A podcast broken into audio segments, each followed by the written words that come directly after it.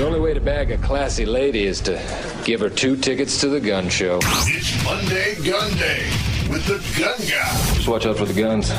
They'll get you. Guy Relford. Stop calling your arms guns. Hammer and Nigel show. It is Monday Gun Day here on the Hammer and Nigel Show. I'm Jason Hammer. Jerry Lopez is in for Big Nige, and joining us in studio, 2A attorney, firearms instructor Guy Relford. Guy, how are you? Man, I'm great. And thanks as always to our sponsor. Uh, that is Premier Arms in Brownsburg, with the uh, largest selection of new, used, and historic firearms uh, in all of Indy and the area, and PA Jewelers located right in the store. Check them out at 3754 South Green Street or PremierArms.com. So, do you think tonight we will see an appearance from one Diamond Joe Hogsett at the City County Council meeting where his wish list of gun control is going to be voted on, most likely pass through because of all the seals that are the Democrats clapping and going along with it? What do you think? Oh, absolutely. I mean, this this whole proposal is based on his opportunity to show up.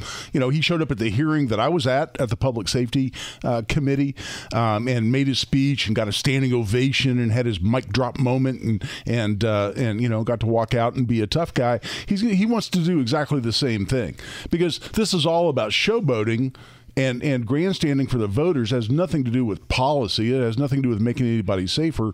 Because as we've been talking about since it was introduced, it can't have any legal effect unless Indiana law changes, which I don't expect to happen in my lifetime. So it's all about grandstanding. It's all about posturing, and he's not going to he's not going to pass up an opportunity to do that. We talk about this a lot. Do people buy this? Like, is there somebody that's listening that might not understand a lot about Indianapolis politics? Maybe they're scanning their radio and they're hearing this show for the very first time. Do people actually believe Joe Hogsett could pass this crap through? Oh well, I, I'll tell you right now. The answer to that question again was being at that hearing because it was packed. It was a full room. I've never seen that hearing room, and I've been there several times. I've never seen it so full of people. And and it was 95%, 98% people backing Hawks' proposal. He had the Moms Demand Action ladies with their red T-shirts and their sign, Stop Gun Violence, you know, and, and, and when Hogsett walked in and gave his speech, I mean, it was uh, loud. I mean, people cheered, people applauded. When I stood up and said, well, just so everybody understands, Indiana law prevents this going into effect. In fact, it's written explicitly where it can't go into effect until the Indiana Firearms Preemption Act, which prohibits local regulation of firearms, is repealed or somehow rescinded by the courts, which I don't see happening either. So none of this has any effect. And by the way, let's say it did. What we're talking about here is you're proposing a fine because the city of Indianapolis can't put you in jail. All they can do is pass an ordinance, and if you violate an ordinance, all they can do is fine you.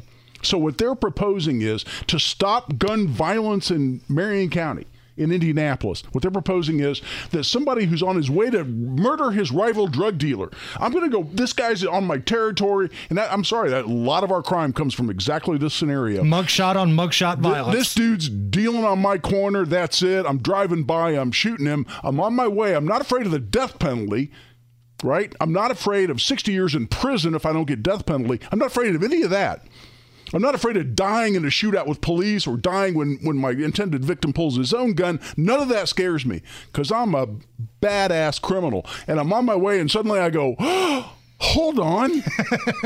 Joe Hogsett could find me. I could get a bill in the mail saying, you terrible person, you concealed carry a firearm, or you, what, bought a gun when you weren't 21, a, a long gun. I mean, is, is anybody buy this crap? But the answer to that question is, oh, yeah, that's the standing ovation he got in that hearing room. And I'm looking around because those words are exactly what I said in that hearing room. And it was stone cold quiet. And when Hogsett came in, they still went crazy cheering for him. Logic, facts mean nothing to these people. It's it's amazing because that's not the only example, right? With Joe Biden's student loan forgiveness, they knew he could. They, they knew it meant nothing. Nancy Pelosi said yeah. the same thing. The president doesn't have this power. All they needed was somebody else to say no to him, which is what's going to happen when the state says no to Hogsett. And now Hogsett acts like he's the good guy. But in all reality, he knew it was dead from the jump. I just need you to turn me down so I can show up in November and say, I tried. And he can get the headlines because every TV station in the city tonight will say Hogsett's gun plan passes. That's And right. They're going to think this is some sort of win, but oh, by the way, in the probably third or fourth paragraph, and there's no way in blue hell this is actually going to happen. Well, that's right. And but Jerry's point is such a, a good one, and I'm really glad you brought that up because because what he gets to now say, and this is exactly as you're saying, and I'm agreeing, he gets to say, "Oh, the city of Indianapolis would do all these great things, but for." The evil Republican led General Assembly who has this law that prevents us from passing this law. Just exactly. That's why your metaphor is such a good one. Just exactly like the, the Joe Biden can say, Oh, I was going to help all you people out with your horrible, burdensome debt, but the evil Supreme Court, Right. you know, appointed, you know, by all these Republican presidents has held me back to not allow me to do the right thing and, and blame it on someone else, even though going in, he never had a chance to accomplish what he said he was trying to accomplish. That's why it's so disingenuous, but it works. It works. substitute Supreme Court for Republican-led Indiana Yes. State House. Yeah. it's the exact same argument. It's a great comparison. Guy Relford with us Monday Gun Day here on the Hammer and Nigel show.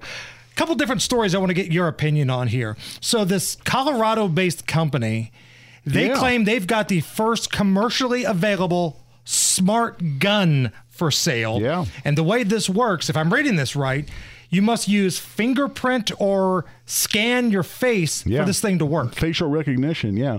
Um, it, apparently, as I understand it, Jason, it's got some kind of a dock that the gun locks into, and to be able to remove the gun from that lock, you got to you know put your fingerprints into it, or it's got to recognize your face with facial recognition technology, um, like in the iPhones, I guess that have now.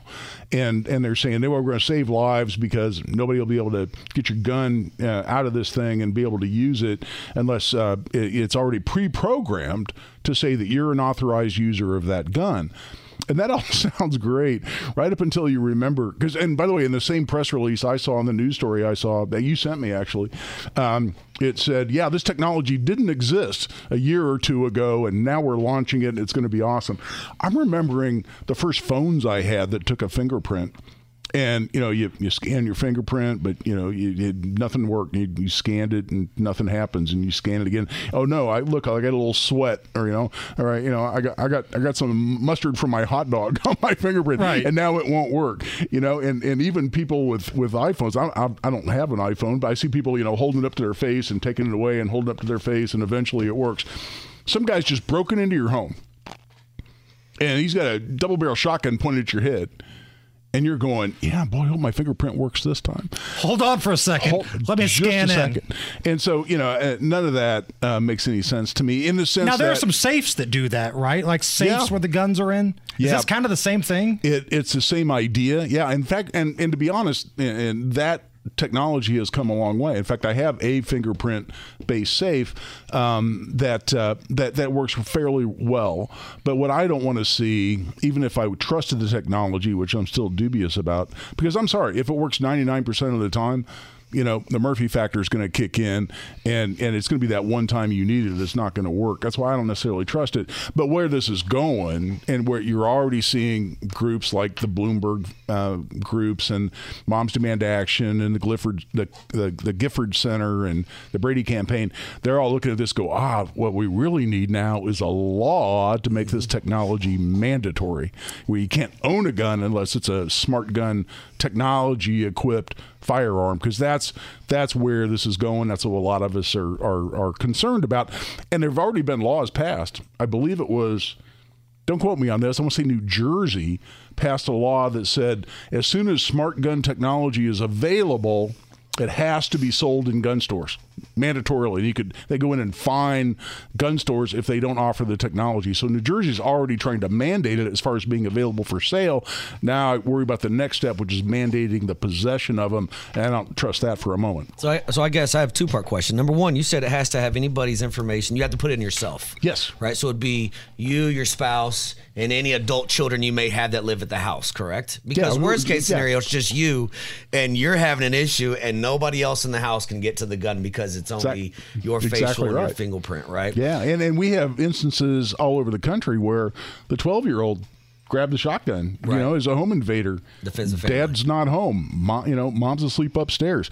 So yeah, you, you worry about those issues too. And then I guess the second part of it is how long do you think our government lets you roll with fingerprints and facial recognition for your gun safe before there's a database that's used for people that have this? In the spirit of security, we would like to just know. Right. In know, the spirit of Yeah. security being the key phrase there. Can we also turn off your stuff when we feel like you shouldn't have it? Uh, it, um, and you know what? Those things are already happening. The- I mean, in in the sense of, and I, you know, Jason knows I'm not a big conspiracy theory guy, uh, but in terms of building databases and facial recognition databases, uh, that's already been established. Those things are going on. So you really want to provide that much more information that's then potentially accessible because who knows what happens to this once it goes into the system. And I don't know if it's internet connected or any of that. I don't think so. I think it's probably more like a safe and that kind of thing. But it's stored. It's in there. Suddenly that gets made available. Yeah, I could see that definitely being a concern down the road as well. Guy Relford joining us in studio. Guy, there's a lot of stuff on the docket at the Supreme Court, and a lot of it is about firearms. One of the things that Jerry and I were talking about earlier before the show was this one situation about domestic violence. Right. What are we looking at here? Well, this is a case that came out of Texas. The Fifth Circuit Court of Appeals actually oversees Texas, Louisiana, and Mississippi. And what it uh, what this case said is that a person simply under a domestic violence order of protection. So this is not someone who's been convicted of a crime necessarily. Uh, it's just someone where uh, they're subject to a court order that's been obtained to say, "Hey, you can't harass someone, stalk them, etc." And and and these are these these are an important tool, and I acknowledge the value of them. At the same time, you're talking about somebody losing a constitutional right that hasn't been convicted of any crime.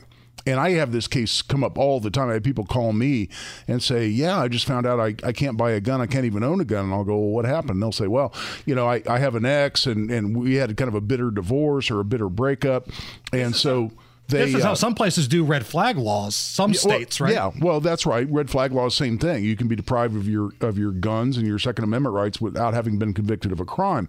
But somebody will say, "Yeah, I go. You know, I got a notice in the mail that said she wanted me to stay away from her, or he wanted me to stay away from him, and I didn't care. I didn't. I, I didn't want to see him anymore, so I didn't even show up at the hearing. And they it, they they entered the order. Now suddenly, I find out I'm legally prohibited from possessing a gun, and so that's the issue. It's if you're simply subject to a domestic violence order of protection, because federal law and actually Indiana law says the same thing. You can't own a gun if you're subject to one of these things. And this is not to minimize the problem with domestic violence. I mean, my mother has been the victim of domestic violence, not from my father, uh, thank God, but but but but otherwise. And so I'm very empathetic. But that's the issue. It's not a great case fact wise because the the actual petitioner here uh, is is is not a good guy. He's had multiple shooting incidents. He's had other legal problems. He's clearly not the poster child you would want to take up uh, on a Supreme Court case. But with the precedent that we have in this new Bruen versus New York State Rifle and Pistol Association case that came down last week, or excuse me, last fall, um, there's a whole new standard for deciding these cases. And they have to show there's a historical precedent going all the way back to the founding or even based on law that led to the founding of this country and, and the writing of the Constitution. And, and, and since then, that there's been historical support for this kind of law. And they're not going to have that. That's why the, that's why the petitioner won in the Fifth Circuit Court of Appeals. That's why I fully expect him to win in the Supreme Court because under the new standard announced just last fall by Bruen, um, by the Supreme Court in the Bruen case, um, I don't expect him to win this case. The only thing that makes me nervous is that is the party in this case that's representing that issue is not a guy you'd uh, necessarily want to bring home and introduce to mom. Right. Got it. If anybody wants to continue this conversation or if they've got questions for you, how can they find you? Yeah, on Twitter is a great way. I'm trying to build my Twitter following a little bit. So at Guy Relford on Twitter. Guy, you're the best. Thank Thanks, you. guys. It's the Hammer and Nigel show.